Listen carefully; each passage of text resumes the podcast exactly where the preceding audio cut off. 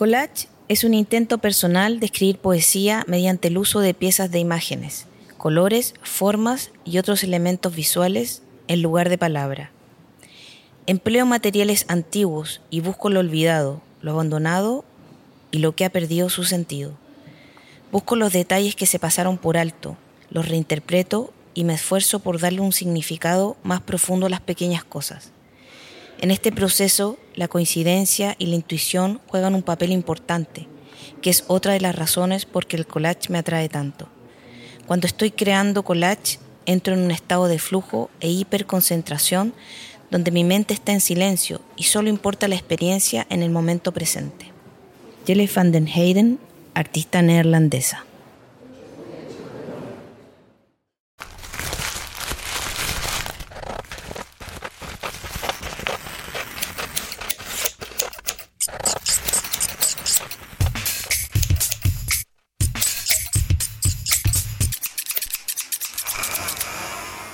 Hola, bienvenidos a Recortadas, un podcast sobre collage y su vinculación con otros medios, pensado por Lorena Córdoba y Carmina Salas para Radio Inventada del Centro Cultural de España Santiago. Nuestro propósito es visibilizar el trabajo de artistas chilenas que experimentan con la técnica del collage.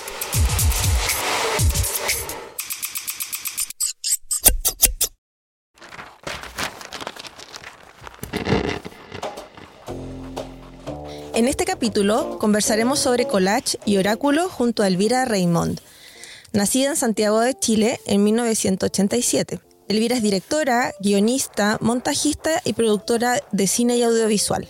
Se desempeña en estos roles en distintos proyectos a través de su productora Caballito Blanco. Elvira es también compositora, cantautora y artista de collage análogo. Su obra se nutre de lo oculto, el surrealismo y la magia, se inspira en la literatura, la poesía, la música, la mitología y la ciencia ficción. Elvira estudió letras hispánicas en la Universidad Católica de Chile, dirección y guion cinematográfico en la Escuela de Cine Banda Part en Barcelona y se especializó en guion en la Escuela de Cine de San Antonio de los Baños en Cuba. Dirigió el largometraje de ficción Días de Cleo en 2017 y ha realizado cortometrajes, videoclips y videos experimentales. Como artista de collage ha vinculado su trabajo con el mundo del misterio, lo espiritual y el reino de lo invisible. Es parte del colectivo Ensamble, con quienes ha realizado tres exposiciones y ha sido invitada a mostrar su trabajo en la Universidad de Lima. El año 2018 comenzó a guiar grupos de trabajo creativo con la técnica del collage. Ha creado los talleres Explorando el Collage, Collage y Oráculo y el viaje autoral y Collage Lab. Elvira hoy vive en Los Vilos, está escribiendo su segunda película, preparando las grabaciones de su primer disco y enseñando a otras personas a hacer sus propios sistemas de cartas de oráculo a través del collage. Bienvenida, Elvira. Bienvenida, Elvira. Gracias. Me encanta que estés acá con toda la magia. Sí, oye, te felicito por todo lo que has hecho. Eres muy joven. Así que felicitaciones. Gracias, Lore. Gracias, Carmina, también. Gracias, Recortadas. Gracias, Recortadas Colectivo, por la invitación. Eh, oye, eh, bueno, partiendo con la entrevista, Elvira, eh, cuéntame, ¿cuáles han sido las experiencias de tu vida que te han llevado a ser la reconocida colajista que eres hoy en día? Oh, esta pregunta me mucha ternura y como nervio también. Porque decimos que eres reconocida. Sí, como, ay. Pero se conoce tu trabajo. Pero se sí. en general, no sé, yo siempre tengo alumnas que han estado en algún taller contigo, oráculo. Yo misma estuve en un taller de oráculo contigo. Sí, yo, soy muy, muy introvertida, entonces a veces como que no estoy al tanto. Mm como si muy como puertas adentro. Entonces, pero eso es algo que el collage me ha hecho salir como de mi, de mi espacio tan como, como autoprotegido. entonces, de repente, eh, eso digo como, oh, wow, así como que, qué lindo, qué linda esa percepción también. Y gracias por eso. Mm. ¿Y cuándo fue que te encontraste con el collage? ¿Qué em, experiencias te llevaron en el fondo a, a empezar a collagear? Mira, yo, yo viví en Barcelona, donde estudié cine, y ahí yo vivía con eh, dos amigas mías que eran las dos, hacían collage. Ya. Esto era el 2012, más o menos. Y yo estaba estudiando cine, súper en mi cabeza, y ellas eh, hacían collage. Bueno, una de ellas es Ariana Rivas, que ella es catalana y tienen un colectivo allá que se llama Dos Topos. Eh, no sé si está funcionando hoy, pero seguramente sí, em, que hacen animación con collage. Y la otra es la María José Garcés, que ella es como la persona que, que a mí me llevó a hacer collage. Entonces... Em, ¿También española? No, ella es chilena. Ya. Nos conocimos allá y, bueno, ahora somos, somos muy amigas, vivimos juntas allá, eh, luego vivimos juntas acá y, y, todo como nuestra amistad tiene también que ver con, con estas experiencias que, que me llevaron a hacer collage. Y bueno, ellas se sentaban a hacer collage así como para compartir y me incorporaban, siempre me invitaban y a mí era un, buen momento para como como ponerme en contacto con lo material también, porque ahí yo escribía, estaba estudiando cine, eh, también empecé a hacer música ya, estaba como mucho en este mundo un poco más eh, intangible y lo material del collage siempre me traía como al momento presente y me hacía despejarme y era muy entretenido además. Y, también en este grupo estaba Sol Prado, que es argentina, que bueno, ella, Sol con José se conocieron en un taller de collage, entonces había mucho collage en esa casa. Y yo ahí empecé. Luego ya en Chile de vuelta, con José volvimos a vivir juntas y un día en nuestra casa se juntó un grupo de mujeres, todas que hacían collage. Y eso fue porque Celine Raymond, que es mi prima, con la Mila González se, como se conocieron y como convocaron este, esta mesa de trabajo. Eh, y ahí también vino la Francisca Correa, no sé si la conocen, que también ella es una gran, gran artista. Em, y, y, también creo que estaban eh, ahí la otra amiga, que es la Patti, em, que ya después no, no, hizo más collage, pero en ese momento se armó este colectivo. Y era en una época en que nadie, o sea, había muy poca gente haciendo collage, por lo menos no, no públicamente. Entonces eran como, como que se conocían así como, mira, y conozco a esta artista, entonces se juntaron, nos juntamos. Y se armó este colectivo ensamble. Y con ensamble yo empecé a, empezamos a crear y de una dijimos ya, vamos a hacer una exposición. Fue como la primera aventura como colectivo fue de una, vamos a exponer. Entonces, em, y esa exposición se llamaba Casia. Casia, Fábulas de una heroína, eh, sobre la figura de Casia, que está, quizás la conoces, eh, una compositora eh, el Imperio Bizantino, así como ya muy antigua. Una de las primeras mujeres compositoras de quienes se guarda su, obra registrada y se usa en, en misa. Con la Elvira nos conocimos el año 2010 en Barcelona, en la Escuela de Cine, y rápidamente nos dimos cuenta que nos apasionaban las conversaciones absurdas, los misterios de la vida, eh, el mar los paseos y con el tiempo descubrimos que a ambas nos encantaba recoger cosas de la basura que nunca eran basura. Y la vida luego nos llevó a vivir juntas dos veces y siempre nuestra, nuestro hogar, nuestra casita siempre fue una casa colachera en donde abundaban las tijeras, los recortes eh, y las tardes de cortar y pegar. Para mí es una compañera en el camino del collage y me ha enseñado muchísimo.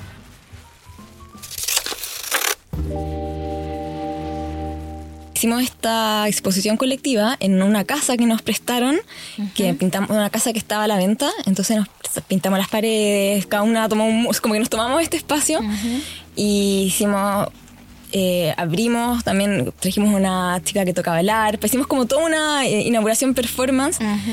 Y esta exposición fue muy importante para mí, eh, por, bueno, por varios motivos, pero uno es porque ahí siento que empecé a encontrar como mi, mi onda, como mi estilo un poco. Tu voz propia. Sí.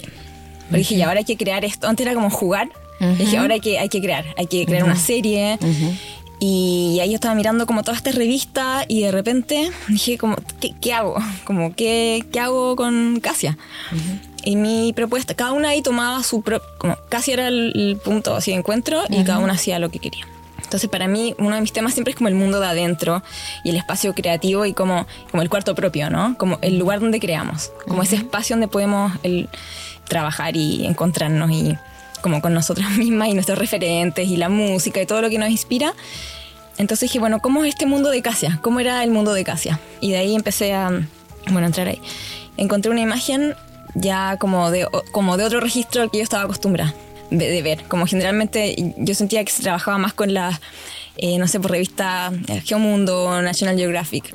Y, y, esto ya era distinto. Entonces esta, ahí empecé a usar estas imágenes más antiguas de la historia del arte. Eh, dije, esto es, esto es lo mío. esto, yo no había visto eso antes. Y como no lo había visto, era como un poco raro, como era distinto de lo que yo conocía, pero dije, esto es lo que me gusta a mí. Y ahí empecé a crear desde ahí y ahí como que no... Siento que eso fue como mi punto de encuentro con, con, con esa línea. Y en esta exposición también pasó eh, que nosotros nos turnábamos para cuidar la exposición.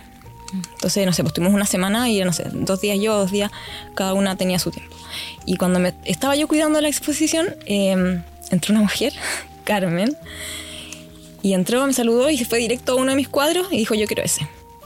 Y se compró mi cuadro. Y ahí había pasado que la gente que me había comprado cuadros era mi familia, mis amigos, y que era bacán. Eh, pero de repente llegó esta persona que no me conocía, que yo no la conocía a ella, y dijo, quiero este. Y yo como, ¡Ah! se, se, llevó mi cuadro y me dijo, y quiero 12 más.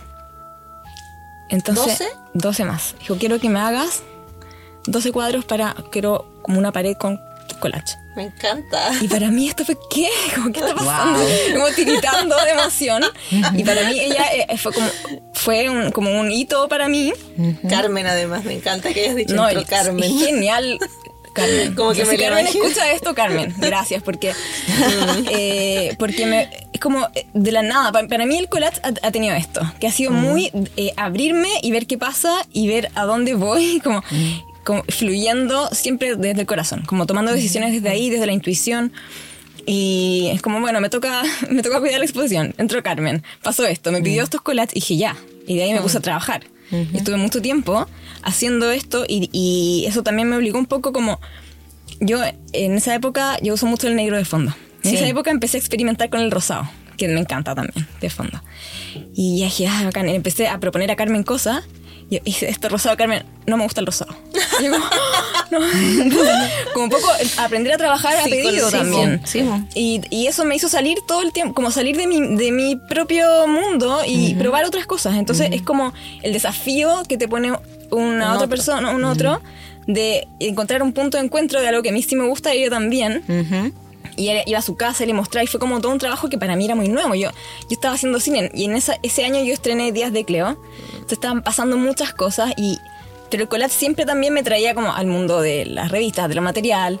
Eh, un poco me, me da ese equilibrio y también me saca de mi zona de confort todo el tiempo, como mi zona de, protección y collage es para afuera. Eh, después empecé a hacer talleres, eh, que también es como, bueno, igual fui ayudante en la U, eh, he dado clases de guion, clases de foto, he hecho eso mucho, mucho tiempo. Entonces, para mí empezar a dar talleres de collage fue muy natural también. Y tengo que decir acá que Fran me apoyó, José me apoyó, eh, la Mila, todos como, todo mi, mi, grupo de, bueno, colectivo ensamble. Sí, sí, es para mí fue muy importante. Mm. O sea, todavía es porque continúa el colectivo, pero han cambiado cosas, como que se han, cambiado, han salido. Entonces, pero se mantiene súper. Ahí está, como en latencia, esperando como que se active, porque todos están como pasando por sus como distintos momentos. Sí. Pero sí. Mm. Bueno. Qué, lindo igual escucharte porque tuvimos también a, la Mila. A la Mila, iba a decir exactamente sí, eso. Y ella contó desde su perspectiva. Desde su perspectiva ensamble, sí. sí, sí, Así que bacán escucharte. Eh, y claro, sí, pues Mila también relató lo que había significado para mm. ella ese grupo de mujeres colajistas. Mm. Y no solo, bueno, rescatar de lo que, lo que dices, que, me, que me, no deja de impresionarme esto del collage, cuando tú dices como que las cosas que van pasando, que uno trabaja en esta técnica, yo creo que es una es como es como un factor común bueno, nosotras que somos colajistas, pero en general en las personas que entrevistamos, que todas dicen lo mismo, como que el mm. collage abre puertas, se conoce gente, se arman redes, como que deben ser los fragmentos muy mágico, también muy mágico. Cuando todos somos parte de un gran collage, así me lo imagino. Sí, y, ahora que dices eso, no lo había pensado así, pero, pero creo que también el hecho de que trabajamos con los mismos materiales. Exacto, exacto y que yo puedo usar una misma imagen que la Carmina va a encontrar o que tú usaste. Entonces es como que está a disposición lo mismo y es como en ese sentido, y es, son revistas, libros, tijeras, es como algo... Es democrático. Es muy democrático, podemos acceder a eso. Sí, te da mucha libertad Y también es muy interesante cómo con los mismos materiales vamos a hacer cosas como súper distintas. Muy distintas. A veces se pueden encontrar, pero ahí cuando uno va puliendo y eh, como encontrando... O sea, ah, pasa eso y de repente que yo de repente estoy mirando trabajos de otras personas y, uy, esa flor, esa mariposa la tengo yo también. Y después la veí en otra parte. Bueno, porque además también, sobre todo por los collages digitales, los bancos de imágenes son casi los mismos para todos, entonces como que se empiezan, o las revistas típicas también, como que las imágenes se empiezan a aparecer más de una o vez. los libros que tienen imágenes también. O los libros que tienen imágenes, pero como decís tú, todo eh, como en otro lenguaje, porque bueno, todos estamos en la búsqueda de la voz propia, así que cada uno va en eso mm. y se diferencian. Sí. Se diferencia por eso.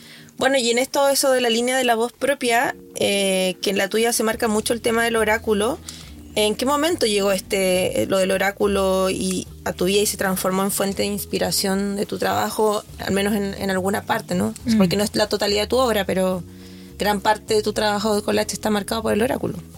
Sí, sí, yo diría que... Em, bueno, yo creo que en mi caso por lo menos empieza por casa. y mi mamá siempre eh, ha estado muy conectada, ella, desde que yo soy muy pequeña, con un mundo más espiritual. Em, mi mamá tenía muchas experiencias así extrasensoriales. Em, y muy transparente con eso también. Mi mamá leía las cartas cuando yo era chica, se leía a ella misma y estaba muy interesada en la astrología. Eh, entonces siempre para mí fue un, como, siempre estuve muy cercana a eso. También tengo una tía que me enseñó cosas desde muy chica. Entonces para mí todo este mundo como más sutil y de lo que no podemos ver, eh, siempre ha estado eh, presente para mí. lo veo como algo mucho más parte de, de, mi vida cotidiana que algo que está afuera. Em, no, no es algo que te llegara, o sea, siempre ha estado contigo. Sí, de hecho mi mamá después, un, momento ya dijo, ya yo no voy a seguir leyendo las cartas y me regaló su, su mazo. Entonces también estaba muy familiarizada con las cartas del tarot desde de chica y después empecé a aprender también autodidacta, después tomé eh, clases, me empecé a formar, empecé, o sea, siempre he estado leyendo mucho de eso. Yo cuando era chica, bueno, nosotras las dos estudiamos letras con Carmina. Eh, yo era la, niña de la biblioteca en el colegio, siempre estaba en la biblioteca, bueno, o en el auditorio, porque también hacía teatro. Em, pero estaba muy metida, siempre estaba como en, la sección donde están los libros, estos como de cosas paranormales. Si en los recreos, cuando era chica me iba ahí y abría este libro que era sobre fantasmas, eh, apariciones, ovnis, como todo el mundo de lo sobrenatural, de lo que como que no se puede explicar. Ese era mi mundo. y era una, era una niña gótica después, como en, mi adolescencia. Eh, yo también fui gótica ¿Sí? en Un poco, un poco. Intercambiamos fotos, por favor. No te morís la pinta Fotos de la época, tenemos que ver. Sí. Lo máximo, sí. Y la, bueno, y la música, que eh, también creo que es un factor muy importante, eh, que también mi mamá me metió todo como sus mundos, que para mí son también la base de... Em, porque para, ¿Por qué menciono la música? Porque para mí es también uno de esos canales que me ayudan a entrar como en un estado como diferente, como diferenciado. Otra eh, frecuencia. Sí. Mm. Que es cuando, cuando trabajo, cuando hago collage, o yo misma cuando hago, yo hago música también, me permite entrar como en este otro como lugar donde hay algo más. Bueno, la Elvi es una persona muy etérea, muy artista, conectada siempre con lo luminoso, con lo lumínico, con lo, con lo trascendental, pero a la vez tiene un humor exquisito. Entonces tiene una mezcla de, de dos mundos muy importante, yo creo, para, para ser artista y para ser un ser humano entretenido. Ella es uno de los seres humanos más entretenidos que conozco. El arte tiene esa capacidad de hacernos conectarnos con, como, con algo que está en nosotras o que está afuera, como que ahí depende, será la musa. Para mí igual está la musa o el muso o esta energía. Entonces como que siempre ha estado esta conexión y creo que de alguna forma como natural lo que, lo que una es se traspasa en su arte y bueno, yo estaba haciendo mi... Estaba trabajando en mi propio mazo de cartas oráculo cuando ahí la Mila me invitó a un taller en un... Creo que fue en la pandemia Un taller como un, yo lo vi. Sí, ese taller. Que, tú apareces en un mesón hermoso, o sea, como una mesa hermosa con muchas plantas, todo muy como oculto, como, no sé, como un clima lúgubre, pero las cartas, o sea, todo se veía perfectamente en tu mesa. Sí. Y ahí me encantó. Yo dije, ¿quién es ella? La quiero conocer. Ay, acá estamos. Nos conocimos, el collage sí. sí. Pero ahí eh, era, este, como era para el Día Mundial del Collage y la Mila organizó todo como un, talleres y charlas y cosas, todo online. Entonces me dijo, Elvi, haz un, un taller, lo que tú quieras. Y yo estaba justo haciendo mi mazo y dije como, esto, esto tengo que hacer. Yo ya había hecho clases presenciales como de técnica. y, cuando dije, esto me gustaría, me encantaría poder enseñar esto, obviamente hay una parte de mí que dijo, hoy pero voy a poner esto en el mundo y todos van a ser como sus oráculos y como que ya va a dejar de ser tuyo esa cosa que uno tiene como de lo, lo mío, como esto es mío. Y dije, no importa, como está, está bien, como que está bien, lo voy a soltar, porque esto en verdad es, es entretenido, interesante, no hay, como que no hay otra cosa así. Y es muy mío. Eh, entonces, si yo, como, ¿qué taller puede ser yo haciendo un taller? Como, porque también es entretenido hacer, como, enseñar técnica. Pero para mí esto era como, esto es como mi esencia puesta en un taller. Por lo menos, quizás pueden haber más talleres de otras cosas que sí, pero dije, ya, esto es lo que me gustaría hacer ahora. Entonces, igual, yo no había terminado mis cartas, fue como, como en medio de mi proceso, dije, voy a como abrir este proceso. Y ahí el Chris, mi, mi pareja, me, Em, me ayudó porque tiene muy buen ojo también. Los dos somos audiovisuales, entonces entre los dos armamos este set eh, con las plantas de la casa. Él es súper un súper jardinero, entonces tiene como siempre en todos los lugares donde él va, crea esta selva como interior o exterior, donde sea, como tiene esa mano. Entonces armamos este como lugar muy lindo y, salió el taller y eso dio paso como a, a todo el trabajo con el oráculo, básicamente. Como yo antes no había vinculado mi trabajo con lo oracular, aunque sí creo que todo lo que nosotros hacemos, o sea, todo el arte tiene esa, esa cualidad de, traer mensajes, como de hablarnos de nosotras. O sea, tanto las imágenes que vemos y que buscamos y que coleccionamos nos están hablando de, de algo que estamos buscando o que, que hay dentro ya de nosotras. Y ya cuando hacemos algo y lo ponemos en el mundo, ya sea collage, una canción o una película o no sé, como un queque, todo eso ya no está hablando de nosotras. Entonces cuando em, empecé a trabajar con, el con el oráculo, cuando empecé a entregar ese, como a compartir eso, creo que ahí se empezó a marcar más, em, como quizás a vincular, se, me empezó a vincular con el mundo del oráculo desde, desde ahí, yo creo, más que desde antes. Aunque claro, quizás antes, ahora tú miras eh, lo, lo, que había hecho antes, igual obviamente tiene, eh, tiene ese tiene sí, debe de ese lenguaje. Claro, pero es como toda una claro, convergencia de cosas. Exacto, se van uniendo como también en la misma en mismo literatura está todo el tema de los símbolos, ¿verdad? Los arquetipos. Entonces también hay un lenguaje, una mirada que, que la quieras o no la tienes nomás. Claro.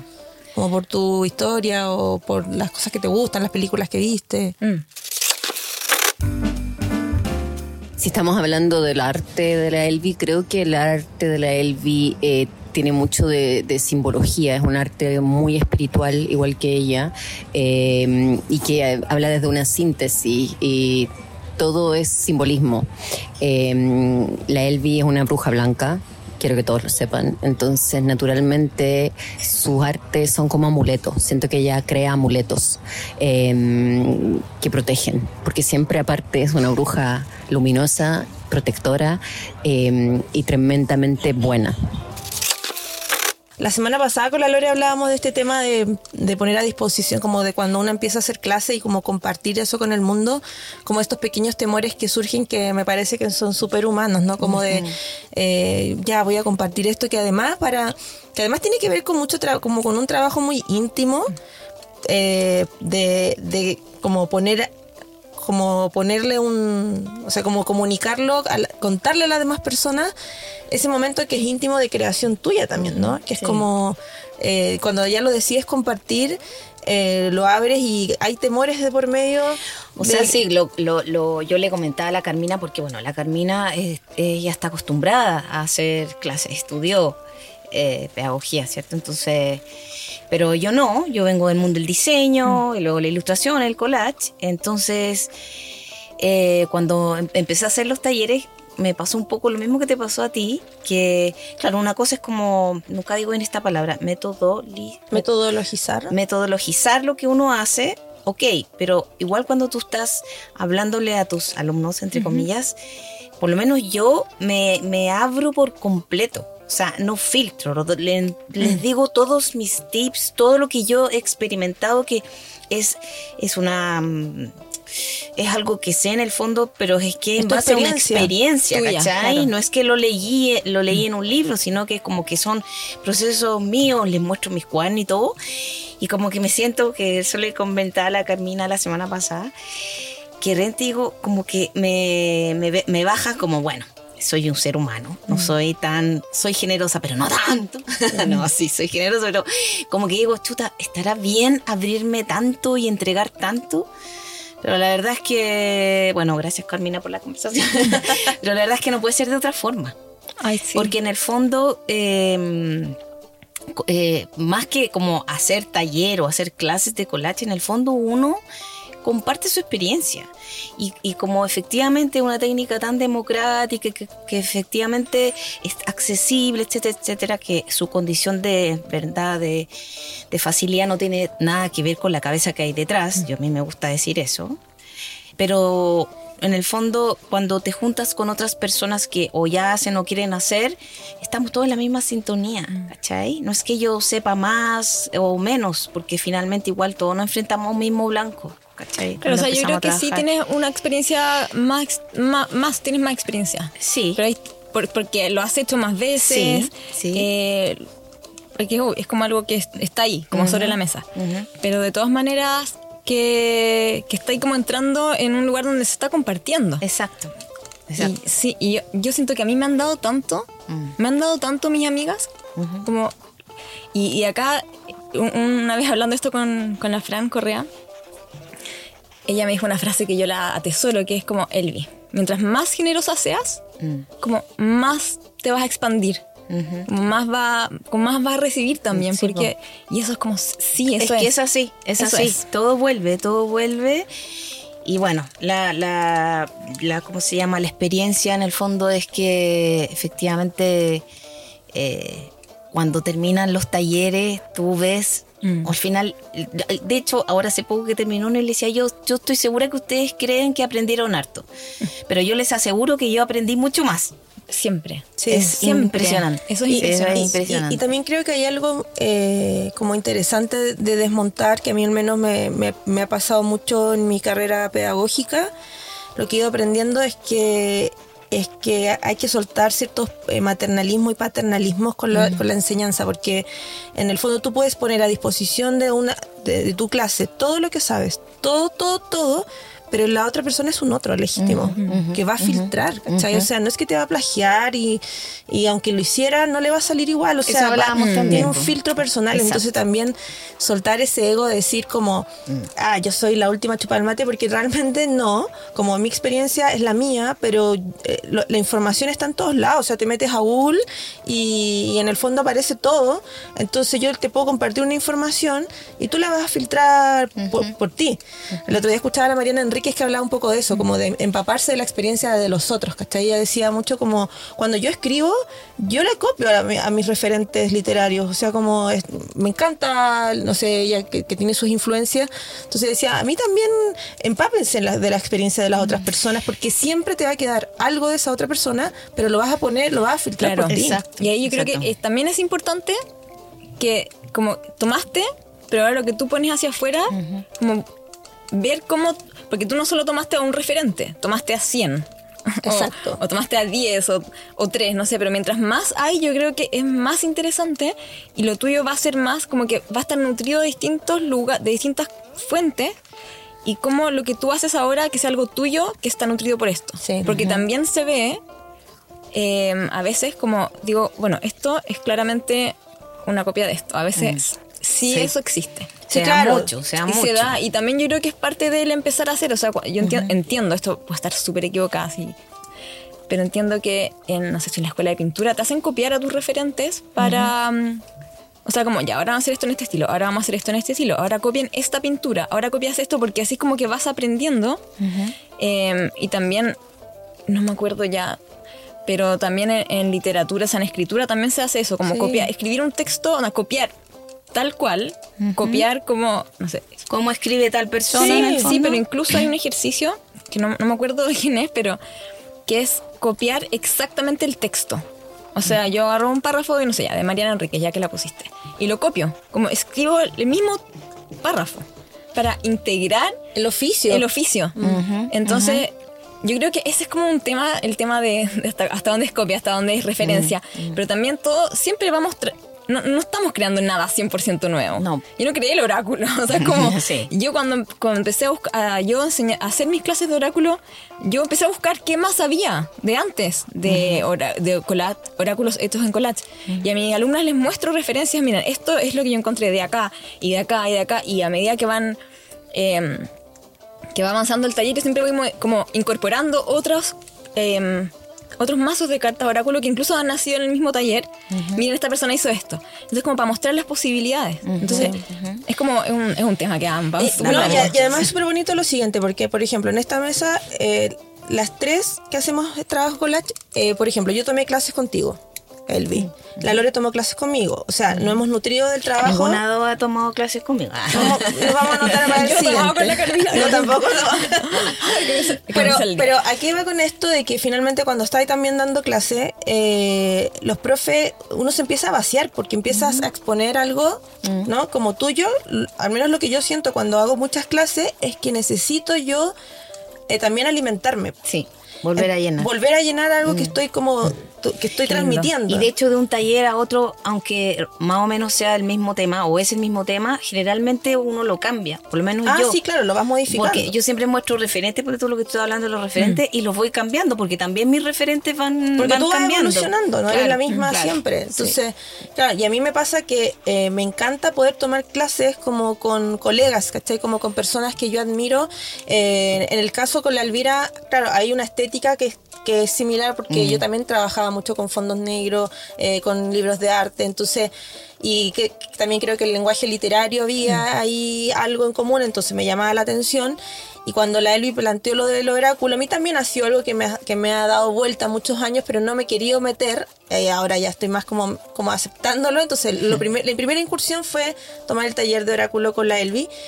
Y claro, hice mis cartas y evidentemente fueron cartas muy mías, como de mi tipo, aunque tenía materiales, como teníamos materiales similares, qué sé yo.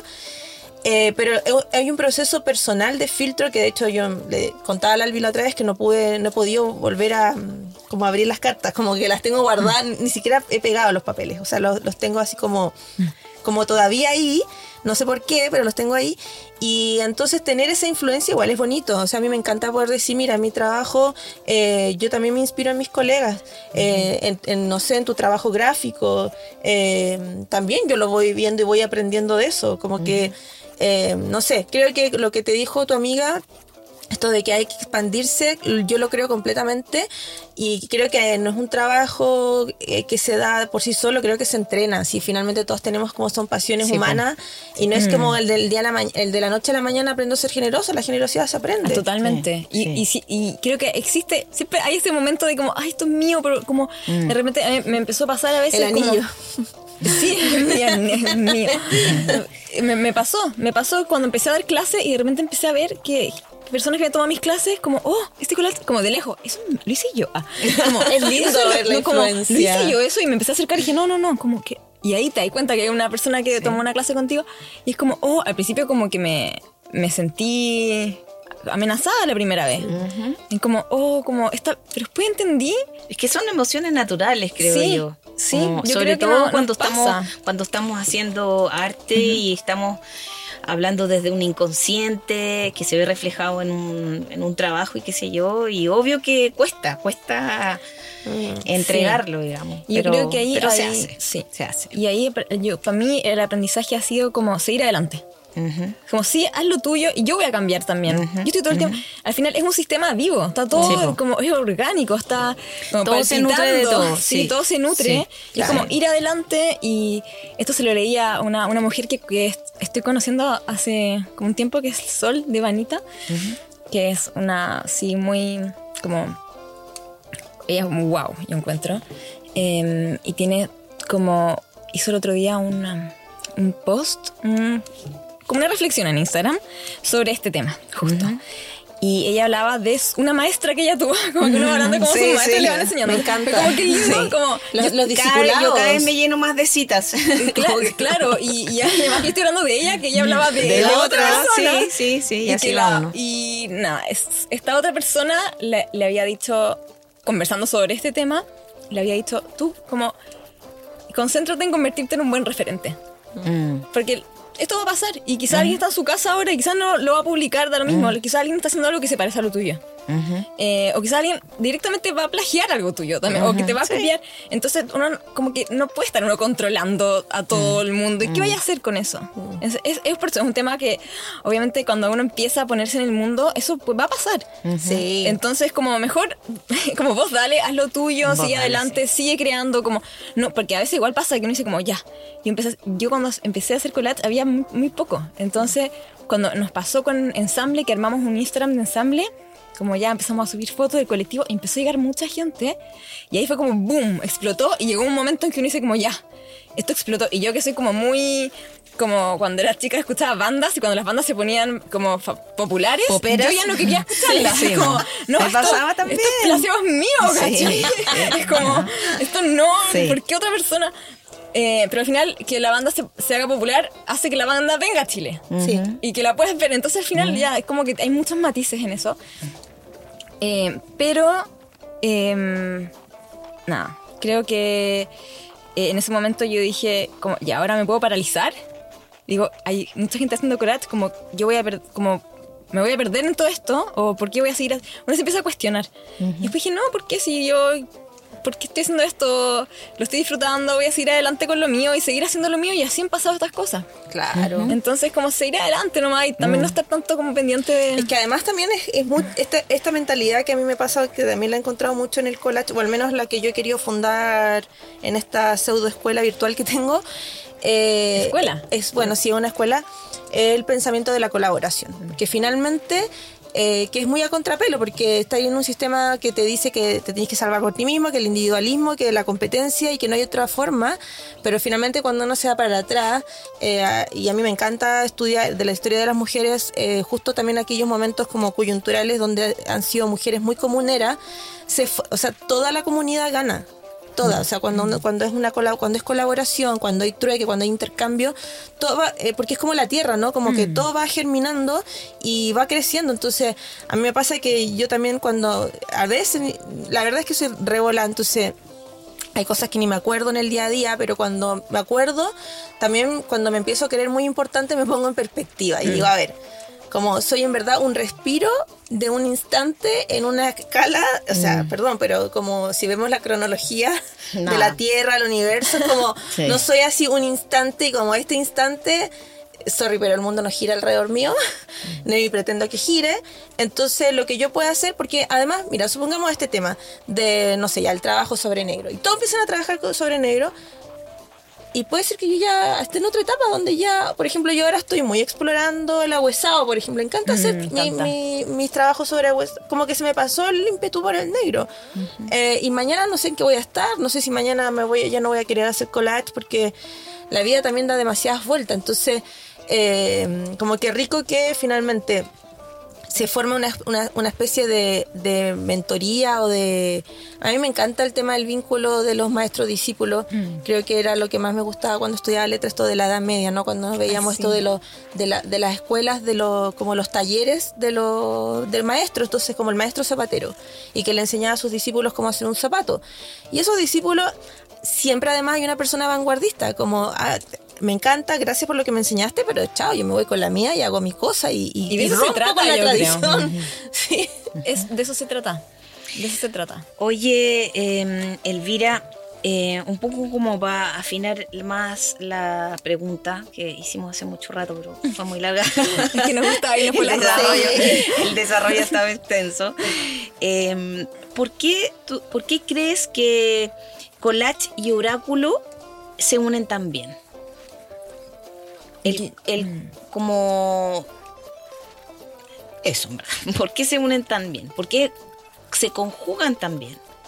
Es una pregunta eh, no, sé si difícil, pero o sea, como fácil y difícil al mismo tiempo. Siento que eh, difícil porque hay cosas que no se pueden explicar. Vale. Em, que están como en este reino de lo misterioso, creo. Em, y es que y lo fácil, la parte fácil de la respuesta, es que yo creo que el collage en sí mismo hay mucho de azar en el hacer. Como cuando estamos buscando imágenes, estamos ya mirando una revista, un libro, y lo que va a aparecer ahí es muy azaroso también.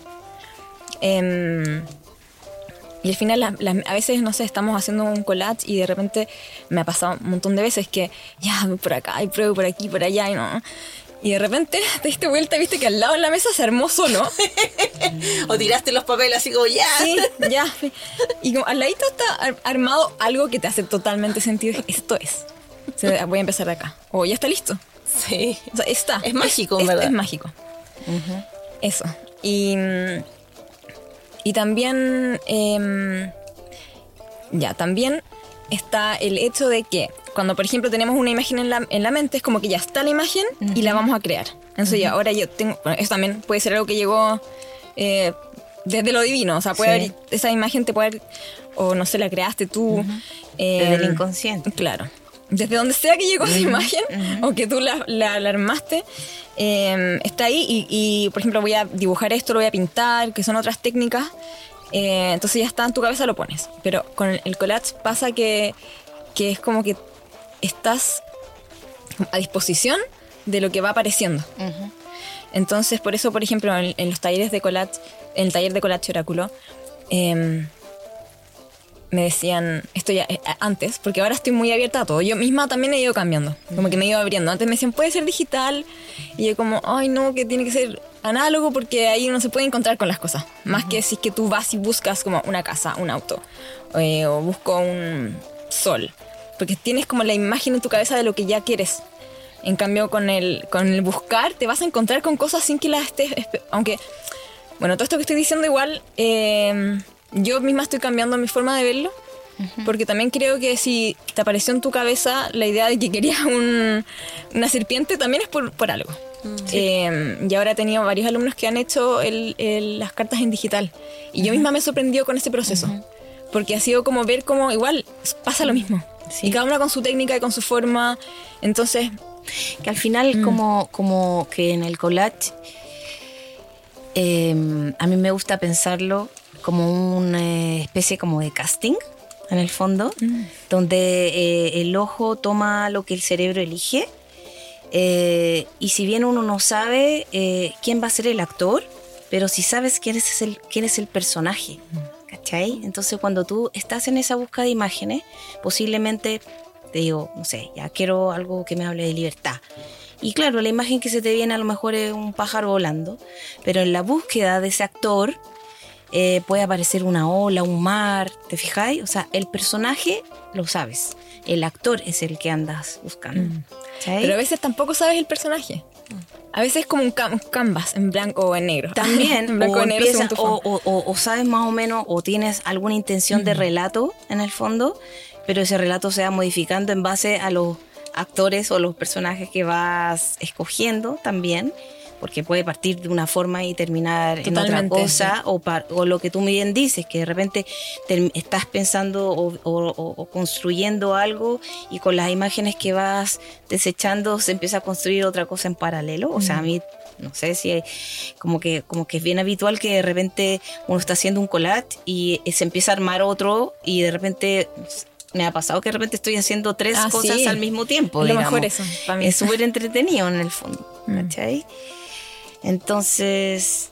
Sí, estaba, estaba, pensando en eso de lo que, lo que decías, como de que no hay, que a veces puede no estar, como puede estar todo en blanco, pero que finalmente lo que se viene a la cabeza o lo que surge como del cuerpo es un, es el, esa es la pulsión y el cómo lo lleva afuera puede ser con la digital, puede ser análogo o mixto, porque también hay otras personas que... Mixto, bueno, tú, tú trabajas con Claro, trabajo digital y mixto. Y ambos. Y, bordas también, ¿cierto? Y bordo, sí. Entonces, como que puede ser bordado, puede ser pintura, o puede sea, ser... hoy en día, de hecho, creo, que como que ya... Voy a lanzar una idea, así que no la he comentado antes, pero en verdad creo que ya como que hay que hacerlo todo junto. Por ejemplo, yo he tenido experiencias de trabajos que han partido como un collage análogo en un cuaderno. Yo trabajo mucho en cuaderno, no todo lo pienso así como para enmarcar, por decirlo. Bueno, yo estudié con la Leonor Pérez y ella siempre habla del, del cuaderno como un espacio no solemne y de ejercicio creativo personal. Entonces yo tengo muchas cosas que hago en cuaderno, que pues como que me tinca hacer algo más con eso, pero ahí quedó en el cuaderno, que escaneo, que digitalizo en el fondo, que luego imprimo y luego vuelvo a trabajar análogamente y luego bordo y así es como entonces en el fondo es análogo digital de nuevo análogo después bordado después hasta podría no sé pintarlo y ya es una cosa técnica mixta ¿cachai? entonces creo que ya esa cosa de análogo y digital siempre va a haber gente que va a preferir siempre más el análogo que el digital. Yo creo que cada vez más eh, la gente se abre a lo digital eh, pero yo creo que ya es como todo junto, en verdad. Yo creo que la clave está en experimentar. Eh, Sí, sí, es Probar. que eso es. Y a veces hay una idea que no tiene nada que ver con, o como, ay, ¿qué pasa si le tiro, por ejemplo, yo ahora estaba experimentando con pan de oro. Mm, Como, ¿qué pasa si le pongo dorado? sí, sí. O qué pasa si, no sé, y Sí. yo creo que el qué pasa si, es como, ya, y si hago esto distinto. Ujú. Lo Sí. que decías tú, Carmina, como, ya voy a empezar a experimentar, voy a, me voy a- al ahuesado, a trabajar con fondo ahuesado. O sea, sí, la eh, eso es como vital. O sea, también hablo, o sea, también pienso mucho que en el fondo se arma collage experimentando en el Total, fondo. sí. Y, y no, y claro, si la idea es como expandirnos, ¿cierto? Otra vuelta de tuerca, como decía un profesor mío. Eh, apretarla, cuando uno cree que ya la tuerca está apretada, siempre se puede apretar un poquito más. Entonces, y la experimentación de distintas cosas, distintos materiales, te va dando tu voz propia. Vas buscando y vas encontrando eh, Tu tu, lenguaje. propia, tu lenguaje, tu propio lenguaje, sí. Oye, Elvi, hab- hablando del lenguaje propio, ¿cómo describirías tu proceso creativo? proceso creativo, hoy que mm, Si es que lo tienes. es muy interesante esto, porque creo que me encanta este tema. Me encanta el tema del proceso creativo, de cómo las cosas llegan a ser. Como de una idea llega a convertirse en algo, como en collage o en película o en música, que es como, yo trabajo en muchos formatos distintos. Siento que quizás los procesos son distintos, pero al final siento que hay algo de unidad en... Y estuve pensando en esto. Y bueno, creo que lo primero para mí es muy importante tener como estar muy... eh, llenar mi copa. Es como, hay como momentos que hay que vaciar la copa, va- vaciarse y momentos en que hay que también uf, llenarse. Y eh, yo me inspiro mucho de, de, bueno, del cine, de la literatura, de todo lo mismo que hago, eh, pero de otras personas, de referentes. Entonces, estar con esto. eh, también escribo mucho y eso me ayuda como a canalizar las ideas y, lo- y las sensaciones y lo que me pasa. Y todo eso se convierte en fuente también de inspiración. Eh, y eh, con respecto al proceso creativo en sí, yo cuando empiezo a trabajar en algo, sea, creo que es como una, es como una mezcla, es como un, un punto de encuentro entre lo que, como el ponerse a hacer y lo que sucede cuando uno se pone a hacer, como ponerse, presentarse ante la misión de crear algo. Eh, porque se habla mucho de la inspiración, de ya, es que no estoy inspirada, por ejemplo. O no, es que no, no voy a hacer esto porque no, no estoy inspirada o no me ha llegado la inspiración. Para mí es muy importante sentarse para que la inspiración llegue. Entonces también hay otra cita que ya no me acuerdo de quién es, que es como que la inspiración te pille trabajando. Entonces para mí es como ya, Qué bueno. No crear sé si es Picasso, alguien. alguien o muchos sí, de todos ellos. dicen sí, Sí, yo es para mí es así o por ejemplo Stephen King que tiene un libro que se llama sobre escribir creo que es on writing se llama Em, él habla de eso también como que esta musa muso eh, sepa dónde te va a encontrar a qué hora entonces yo estoy acá no sé de las 9 de la mañana a las 12 del día por ejemplo o en la noche o hacerse ese espacio aunque sean 10 minutos al día eh, sea para el- la- lo que sea que estés haciendo, si es un collage o estás escribiendo un libro. no sé. Eh, es como sentarse, es como ya, acá estoy, acá estoy, como estoy lista. Estoy lista, estoy dispuesta y eh, a ver qué pasa. Entonces, en mi caso en particular, cuando estoy empezando un proyecto o, o empezando a crear, siempre como unos minutos, como que pueden ser 15 o a veces media hora, en que no pasa nada. Ay, me pasa lo mismo, Elvira, y es como, ah, ¿qué Es como el precalentamiento. O sea, es que- Y sí. que uno se cuestiona todo, Todo. como, esto no es lo mío, estoy dando No. jugo, no, todo- Eh, no sí, está pasando como, nada. ¿Quién soy yo para dar clases de? Como, ¿Quién soy yo? Ay, ya, qué bueno, qué bueno. ¿Quién soy? Entonces, este, ra- este, este momento de, de ya está ahí con todo ahí, instalaste, y es como ya. Una imagen, no, no, como que las cosas no funcionan. No funcionan. Y hasta que ya está la música andando y de repente cuando ya estoy a punto de borrar Instagram, como de tirar todo, regalar. Yo estaba a punto de regalar todo mi material. Como, fin, se acabó el collage para mí. Si algún día pasa, llámame, por Sí, favor. también lo- iba a decir exactamente lo mismo. Nunca, con lo- nunca los alcanza a pasar. ¿Cómo hacer intercambio? Eh, nu- nunca me ha alcanzado a pasar. Menos pero, mal. pero es como. Qué bueno que, no, que el ímpetu se mantuvo solo en ímpetu. De, de- Es que ya, y acá lo importante es que, porque ya aprendí. Aprendí que esto me pasa. Entonces, para mí, hay este tiempo que es como, es un, es como un puente, un, un túnel, más bien, porque no es como, ah, el puente que va cruzando y lindo, no, es un túnel oscuro donde no sabes a qué va a pasar, como pura oscuridad, de como cuestionarse la vida. o ahora estoy escribiendo una película, ya sé que vamos a hablar de, de los proyectos. em, porque Pero si quieres la unimos, podemos hablar de, de cómo es tu proceso creativo y en qué Ajá, proyecto estás súper. marcada. Ya, bueno, en- estoy como con dos proyectos grandes ahora, que, que son, estoy escribiendo una película eh, y estoy grabando un disco, que son dos cosas súper grandes en sí mismas. O sea, ya, ya tengo, pasé por la experiencia de escribir una peli y es una cosa muy intensa que...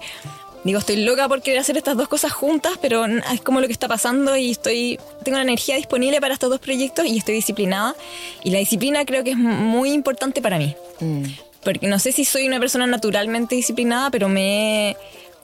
Como que sé que eso me hace bien, entonces me trato de poner como estos tiempos especiales para hacer lo que tengo que hacer. Entonces estoy con la peli, estoy con este disco y también estoy haciendo talleres de collage y estoy también tratando de mantenerme haciendo un poco de collage dentro de todo esto, pero no, claramente no estoy como a mí estoy haciendo collage porque a eso. no estoy dedicada a eso eh, porque tengo que dar el, darle la energía a las como yo siento que para poder sostener todo es tanta como toda esta creatividad que como que está demandando energía de mí necesito poder como armarme. Focalizar es como un mandala.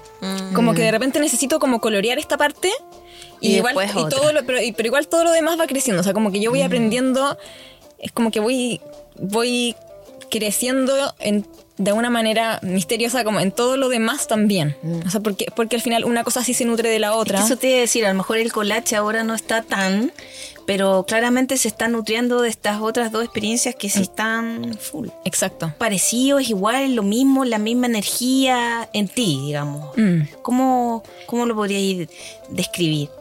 Haciendo eh, eh, cine, música, collage, o sea, es que siento que siento o sea, eh, tú eres la misma, claro, pero... pero Ah, sí, sí. O sea, yo siento que de alguna forma todo tiene que ver, o sea, al final son- A- antes yo me preocupaba de como era como no, uno de- tenía esta idea que yo creo que muchas tenemos de que hay que solo hacer una sola cosa y ser buena en eso y dedicarte a hacer eso y he aprendido que, que hay todos somos distintos y que para alguien eso le va a funcionar perfectamente y va a querer dedicarse solo a una cosa toda su vida y ser experta en eso, pero otras personas que no, que somos como multifocales y multi, multi, múltiples. Divergentes. Y divergentes, sí. Eh, eso es algo que también he aprendido de mí. Eh, y digo, ya, esta soy yo y voy a hacerlo, todo lo que yo necesite hacer para poder sostener eso y hacerlo. Entonces, eh, bueno, para cerrar la idea de antes, como sobre el proceso creativo, que sí creo que, que a- aplica todo, es como que siempre está este momento de atravesar este túnel. Entonces me pasa con el collage y me pasa cuando me siento a escribir también. Que hay un rato que es como, ¿por qué estoy haciendo esto? Eh, es como casi que ya hice una peli, la produje, la estrené, ya, pero igual me lo cuestiono. ¿cómo, ¿Cómo yo di clases de guion a otra gente? Como que no puedo escribir esto. Entonces, pero de ahí pasa un ratito. Qué malas como, que somos con pa, nosotras sí. Mismas. Ay, sí, hay que ser más dulce. Sí, hay que quererse un poquito más, más cariño. Pero, pero lo bueno también es aprender a conocerse. Entonces yo, pero yo sé que ya viene eso. Entonces cuando empiezan estos pensamientos, yo digo, ok, este es ese momento. Lo único que tengo que hacer es seguir escribiendo, seguir avanzando, como ya, tengo que darle, darle, quizás lo primero que escriba no da lo mismo. Pero después, cuando ya está, es como eso te ayuda a entrar en ese trance creativo, en este estado de flow o de flujo, que es donde ya empieza a pasar lo, como la sustancia y donde uno se empieza a conectar y ahí da lo mismo el tiempo y como ya es otro, es otro estado de otro estado. Mm. Pero hay que viajar hacia ese estado. Y para mí ese momento de viajar hacia, hacia ese estado es a veces un poco incómodo y es como, es como que te metiste en el túnel y como puedes irte para atrás, pero si no cruzáis el túnel no vaya a llegar ahí. Entonces pasa eso. Y em, con, las, con los proyectos en los que estoy ahora trabajando están en distintas fases. Entonces eso también está bueno. Ah. Bueno, la Elvi yo la conocí desde el collage. Las dos fuimos parte de un colectivo de collage hace un tiempo atrás. Em, desde ahí se, gestó una amistad que partió desde el collage, pero que fue mutando a mutua admiración y siempre a ayudarnos, corregirnos. Em, yo creo que la Elvi es una mística del collage Siempre he encontrado que sus trabajos tienen, tienen como un algo oculto, eh, súper meticulosos, sencillos a la vez, pero con imágenes que, te invitan como a, adentrarte en qué, eso, qué es eso que oculta esa composición. Eso es lo que a mí me inspira el trabajo de la Elvi. La peli la estoy escribiendo, que igual llevo un, ratito trabajando en, el proyecto. Está más o menos armado, pero estoy todavía en esa fase creativa. Con la música, el disco ya está armado. Ya. Están las canciones, ya están las maquetas, está todo eso como. Estamos terminando con el productor de afinar las maquetas em, para poder grabar. Pero, pero estas son canciones que escribí entre el 2010 y el 2000, entre el 2002 y el 2014. Entonces las canciones ya estaban. Y el año pasado me di unos meses también de, de armar estas, el, armar el disco, eh, poner los otros instrumentos como dentro de lo que yo podía hacer, que eran las baterías, los bajos, guitarra, voz. Y con esto fui donde mi amigo Nico, que es mi productor, y, y ahí trabajamos estas maquetas, él puso sintetizadores, como otro instrumento, como lo que a mí ya se me salía de lo que yo podía hacer. Y bueno, obviamente toda su visión Em, que por cierto estamos muy conectados ahí, como es, un buen apoyo. Y eso, otro, otro ahí apuntando sobre el proceso creativo, que está bueno acompañarse. Está muy bueno acompañarse. Yo todo el proceso de crear estas canciones para el disco em, me acompañé de un tutor que es el Benjamín Lechuga, que es un guitarrista. Y yo empecé como a tomar las... Bueno, quizás me estoy extendiendo mucho en esto. No, tranqui. Eh, pero creo que es, importante igual en el sentido de que está bueno guiarse, acompañarse, aprender de las otras personas, como ya, mira, ¿sabéis qué? Tengo estas canciones, necesito como grabarlas, grabarlas, armar unas maquetas y cómo llego como hacia ese otro lado. Entonces en ese sentido quizás em, la imagen de alguien que te acompaña en el proceso y te como mentores que uno va teniendo en el camino. Entonces ahí con el Benja me ayudó como a yo poder aprender a poner esto y cómo ya, cómo hago estos arreglos y qué, cómo hago esto, cómo programo las baterías, cómo... Eh, pero siempre una guía muy eh, que te está dando, que acá es lo que decías tú, Carmina, de maternar a las personas. Para mí ha sido como encontrar esta guía que te da, como que te dice, pero sin hacerlo por ti. Te acompaña. te acompaña, te va como diciendo, mira, ¿y qué pasaría si tú haces esto? ¿Y, qué, ¿y qué pasa si haces esto? Volviendo al, qué pasa. Como persona que te dice, ¿qué pasa si haces esto? Prueba haciendo esto. O sea, es como que uno va, va creando. Em, bueno, entonces yo como que me di ese tiempo, esa fase como... A ver, porque creo que estaría como en la fase creativa donde ya yo creé las canciones. Luego eh, la fase de armar el proyecto. Y ahora está la fase como de que ya va a empezar a, a existir más, como a producir el disco. A producir el disco. Entonces ahora estoy más relajada porque estoy con un productor, es como entonces nos juntamos y ya está ahí. Entonces yo voy y lo paso increíble, como que vamos y empezamos a inventar en equipo, y si le ponemos esto acá y acá, y yo sé que él es el seco acá, como él va a saber, como yo tengo esta idea, cómo lo ponía acá, o él me va a dar su visión. Entonces para mí eso ya es más relajado, es una fase más así, qué rico esto. Cambio la película, todavía estoy como en esa fase incómoda, hoy tengo que sentarme y atravesar este túnel. Em, entonces en ese sentido puedo sostener esas dos cosas. Pero sí, el proceso son... Y con el collage, que en el fondo, claro, está como a un volumen más bajito ahora, eh, pero más o menos tu ejercicio es digamos, igual lo sigues haciendo, a, a pesar de que estás como enfocada en esto. Sí, hay momentos en que, o sea, hay momentos en que no estoy haciendo nada de collage, pero hay momentos en que digo ya, a trabajar como un poco para jugar, como que a poner todo, pero solo jugar. Solo jugar con la imagen, he hecho algunas animaciones. Ya, me encantó esa que sí. Sí, sí, la Como en stop motion. Sí. Me encanta. Sí, que había querido hacer eso hace tiempo y dije, ya, ahora voy a hacer esto. Pero no estoy, no estoy ahora con mucho tiempo de, de juego en general. Estoy más como súper aplicada para poder llevar adelante estos proyectos. Entonces estoy como con horarios y súper disciplinada. Entonces, eh, cuando encuentro un ratito sí lo hago con Latch, pero súper para mí. Sobre todo estoy dedicada a los talleres. A transmitir esto y compartir también, porque sostener un taller igual es, es un grupo humano, eh, es harta energía también. Y esta responsabilidad. Sí, es mucha responsabilidad y también digo ya, para poder hacer las cosas bien no quiero como pasarme de lo que yo puedo sostener energéticamente. Entonces, y claro, vivo fuera de Santiago, entonces vengo acá, estoy como, como muy... Es como un puzzle que se va armando.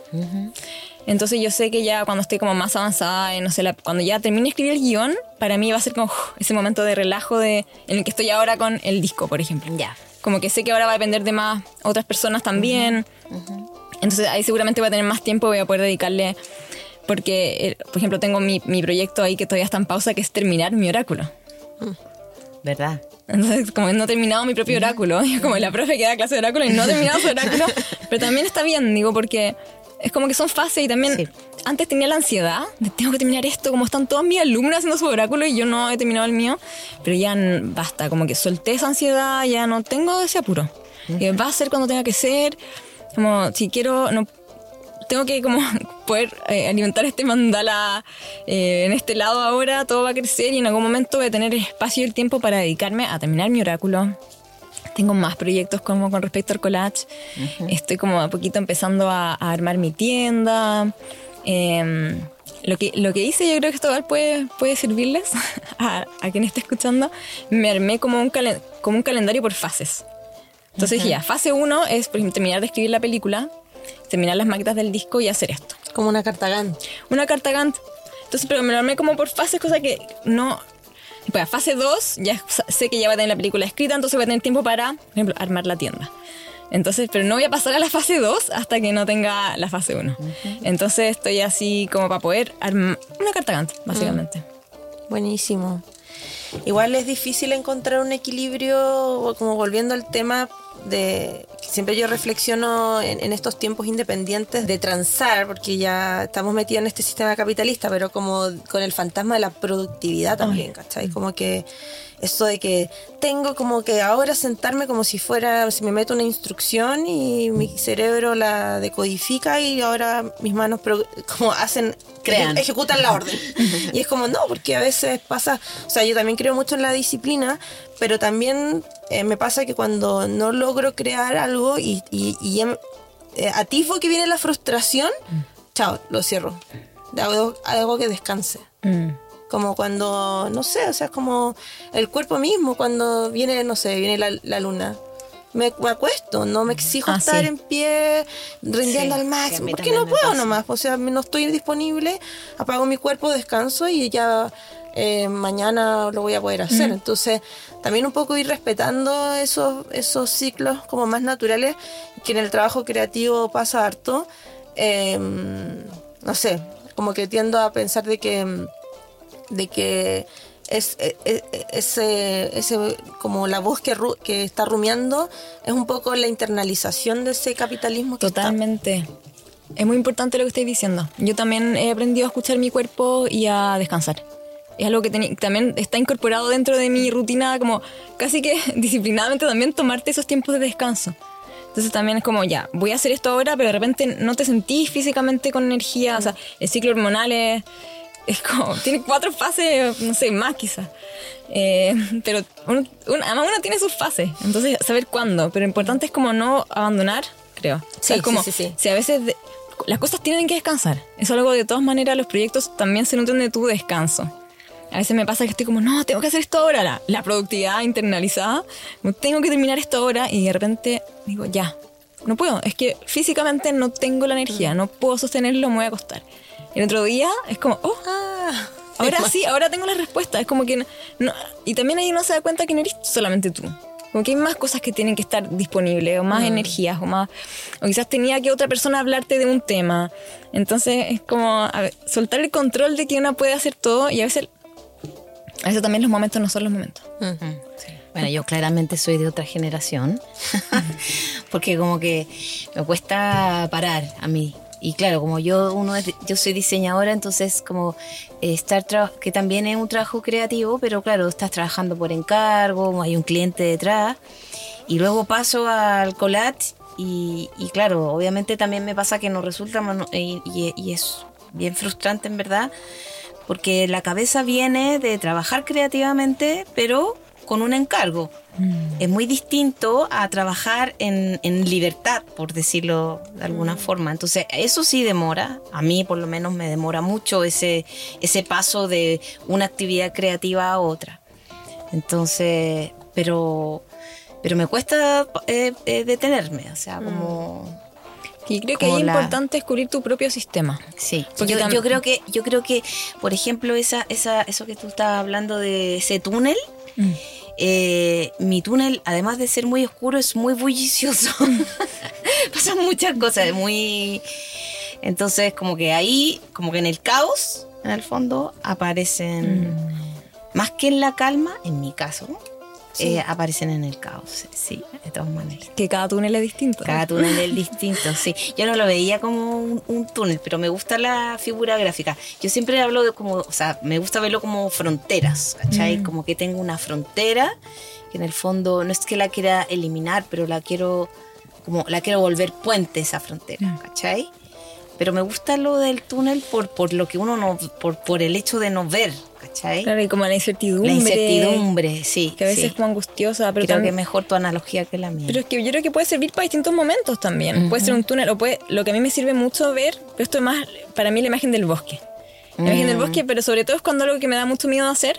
Sí como, oh, tengo que hacer esto, tengo que hablar con esta persona, tengo que como ir hacia allá, es como, tenéis que atravesar el bosque. Un bosque oscuro. Como que salir de la zona de confort, que en el fondo es la zona de terror, porque tú le llaman zona de confort y digo, ¿por qué le llaman? Es al revés. O sea, no salimos de ahí porque no, todo nos da miedo salir de ahí. Se, llama la zona de confort y en verdad es, debería ser la de terror. claro, porque por algo también te por está algo como no de ahí, si estáis muerto de susto. Claro, pero porque muchas veces no ves las posibilidades, pues y eso es un tema como cerebral finalmente, como tu cerebro está acostumbrado, se crea un hábito y, lo que ves es lo que existe. Entonces, ir a, ir a buscar una posibilidad que tú todavía no visualizas, pero que sabes que existe, es difícil. O sea, yo le digo siempre a mis alumnos que el cerebro no está pensado para que seamos felices, está pensado para protegernos, para que no suframos. Entonces, todos los recuerdos o todas las experiencias que se guardan con adrenalina y cortisol, cortisol son las que están en la primera capa. Entonces, cuando te enfrentas a un proceso creativo o en general a algo nuevo en la vida, lo primero que es el cerebro te va a arrojar peligro, peligro, peligro, peligro, peligro, no, no, alerta, mm. frustración, no te va a salir todos los miedos. Entonces, el proceso creativo, ya que estamos hablando de esto, mm. eh, requiere de un estado de conciencia más profundo. ¿Cachai? No llega como, no es, no es a la primera, requiere en, mi, en, mi, en mi modo de verlo por lo menos, eh, requiere de un nivel de conciencia porque justamente eh, tienes que pasar mm. esa primera barrera. ¿cachai? Entonces, bueno, y el cerebro es un músculo, el cerebro se entrena. Entonces, claramente esa barrera, de repente, cuando ya estáis más entrenada, posiblemente alguien que se dedica todo el tiempo al arte ya la tiene más es que además también pero para alguien que entra, sale, entra, sale, mm. entra, sale, no, o que está recién partiendo, tiene que mm. luchar primero contra todos sus fantasmas. Mm. Sí, igual también creo que es importante cuestionar también los motores creativos, porque no necesariamente todo proviene de algo tan eh, racional, ¿cachai? Como hay un motor que puede ser cognitivo, pero también hay otros motores. Por ejemplo, no sé, en mi caso, yo muchas veces no me apago el cerebro y solo me pongo, por ejemplo, con las manos. Como. ¿Cómo apaga el cerebro, Carmina? No, como que no pienso, simplemente no sé, es como que centro mi atención, no sé, en mis manos. Y voy con las texturas. Entonces, digo, a ver, esto, esta mm. textura me gustó, este papel, esto. ya, esto selecciono como cuando, no sé, como cuando seleccionas la carta del oráculo con los ojos cerrados. Hago eso mismo. Pongo mis manos y es como, listo, voy a trabajar con este material. Pero no estoy pensando, ahora quiero... es- No, como que digo, voy a ir con mis manos. Otras veces estoy así como, no sé, estoy premenstrual y es como, ah, tengo una energía. Y es como que saco la energía de ahí, no saco la energía de mi, de mi cabeza. Entonces, también estoy como atenta a ir escuchando es- esas señales. O sea, porque muchas veces, no sé, me pasa que igual hay periodos que soy re intensa, entonces estoy como con una energía que o me voy a trotar a la calle una hora, que claramente no voy a trotar, me quedo en mi casa explotando, o hago un collage. O como. o como y me compro una bolsa de soufflé para enfermó la guata. ya, para finalizar te queremos invitar a jugar. Sí. A hacer un juego que, mira, son dos preguntitas, o sea, son una, mm, unas preguntas de dos opciones, entonces la idea es que respondas según tus preferencias. Sí, es bien, Es muy bien, rápido. bien común el No, juego, qué pero difícil, me cuesta mucho eh, hacer No, mira, por Dale. ejemplo, tijera o bisturí. Tijera. ¿Eh? Muy fácil. fotografía a color en blanco y negro. A, col- eh, a color. Corte o rasgado. Corte. Corte, yo pensé que iba a ¿En decir serio? rasgado. Me gusta, es que eh, son, yo no, Ya, no la soy, primera, de, la yo no soy primera. de dos decisiones, Ah, soy ya, como está bien, múltiple. ya. Entonces, Estás diciendo pero solo esto- lo que estás pensando ahora. exige Sí, ok. collage digital o análogo. análogo, ¿Revistas de ediciones antiguas o modernas? antiguas. Romper un libro o imprimir imágenes. A romper un libro. Me eres de la nuestra. Eres de la nuestra. Esa es la, ese es el sueño de la gente cuando en letras te ay, tienes que cuidar tanto los libros. No, los destrozo. Creo que es que siempre hay como, siempre hay una tercera opción, que en este caso sería tener dos libros iguales y romper uno. Oye, a mí me ha pasado eso. Ha pasado eso que sin querer he comprado dos y son iguales. ¿En serio? Sí, pero bueno. Sí. Sería quererlo todo. Sería quererlo todo, sí. Ya, oye, Elvis, y se nos termina el programa. Eh, me encanta, ha sido extraordinario poder Sí, compartir con, contigo, eh, que seas como también nuestra última invitada, Sí. eh, al menos en esta temporada. Eh, entonces, eh, muy genial. Y bueno, ha sido muy importante eh, también escuchar sobre otras, eh, como ot- ot- otras fuentes de, no solo de inspiración, sino como de, de cómo se entra en diálogo con otro, con otras áreas como, como otras disciplinas, eh, como será es el tema del oráculo, ¿no? Entonces, muchas gracias por, por haber aceptado. Oye, bueno, y para finalizar, te queremos hacer un regalito. Entonces lo hacemos a- se lo hemos entregado a todas nuestras invitadas, eh, gracias a nuestro maravilloso auspiciador, que es Librería La Tala. Eh, el regalo consiste en una tabla de corte, tamaño A3, muy rosada. Amo, eh, quería una rosada. ¿En serio? No tengo, tengo Estamos negro. en sintonía total. Un bloc de papel algodón de Canson de 250 gramos y un bi- bisturí de precisión. Bueno, agradecemos a la librería por apoyar este proyecto que no solo llega a la comunidad de colajistas, sino que a todo el público que se interese por el arte. Eh, pueden encontrar estos y otros materiales en las sucursales de Avenida Nueva de Lyon, en el Campo Oriente y Lo Contador de la Universidad Católica. Muchas, muchas gracias a la librería La Tala porque confió en nosotros, en este proyecto y bueno, esper- esperamos que siga siendo nuestro gentil auspiciador en nuevas temporadas de recortadas. Gracias por el regalo. Me encanta. Gracias por haber estado. Gracias por estar aquí. Elvira. Gracias a ustedes por la invitación. Eres parte de un cierre hermoso que ha sido grabar este podcast aquí Mm. en el Centro Cultural de España. Gracias, Fabián. Gracias, Gracias. Fabián. Gracias, gracias Carmina, gracias Lore.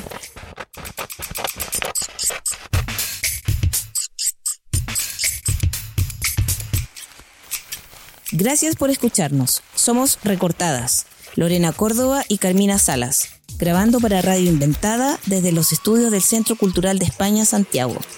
Síganos en nuestro Instagram, arroba recortadas colectivo. Hasta un próximo capítulo.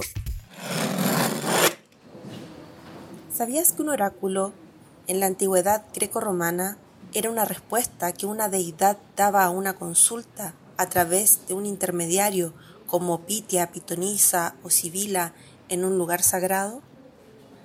Según la revista Disruptiva, antes de tomar una decisión o de un gran evento, las autoridades o ciudadanos consultaban las previsiones de los oráculos.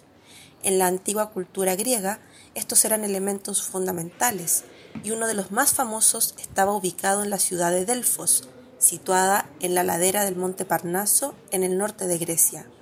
Aquí se manifestaba el dios Apolo y los sacerdotes y sacerdotisas respondían las preguntas en el templo de forma enigmática y repleta de simbolismos. Las opiniones vertidas en este programa son de exclusiva responsabilidad de quienes las emiten y no representan necesariamente el pensamiento de Radio Inventada ni el Centro Cultural de España en Santiago. Recortadas es una producción de Radio Inventada en el Centro Cultural de España en Santiago de Chile. Editor general Joaquín Jiménez Salvador. Postproducción Fabián Flores Corbalán. Todos los derechos reservados.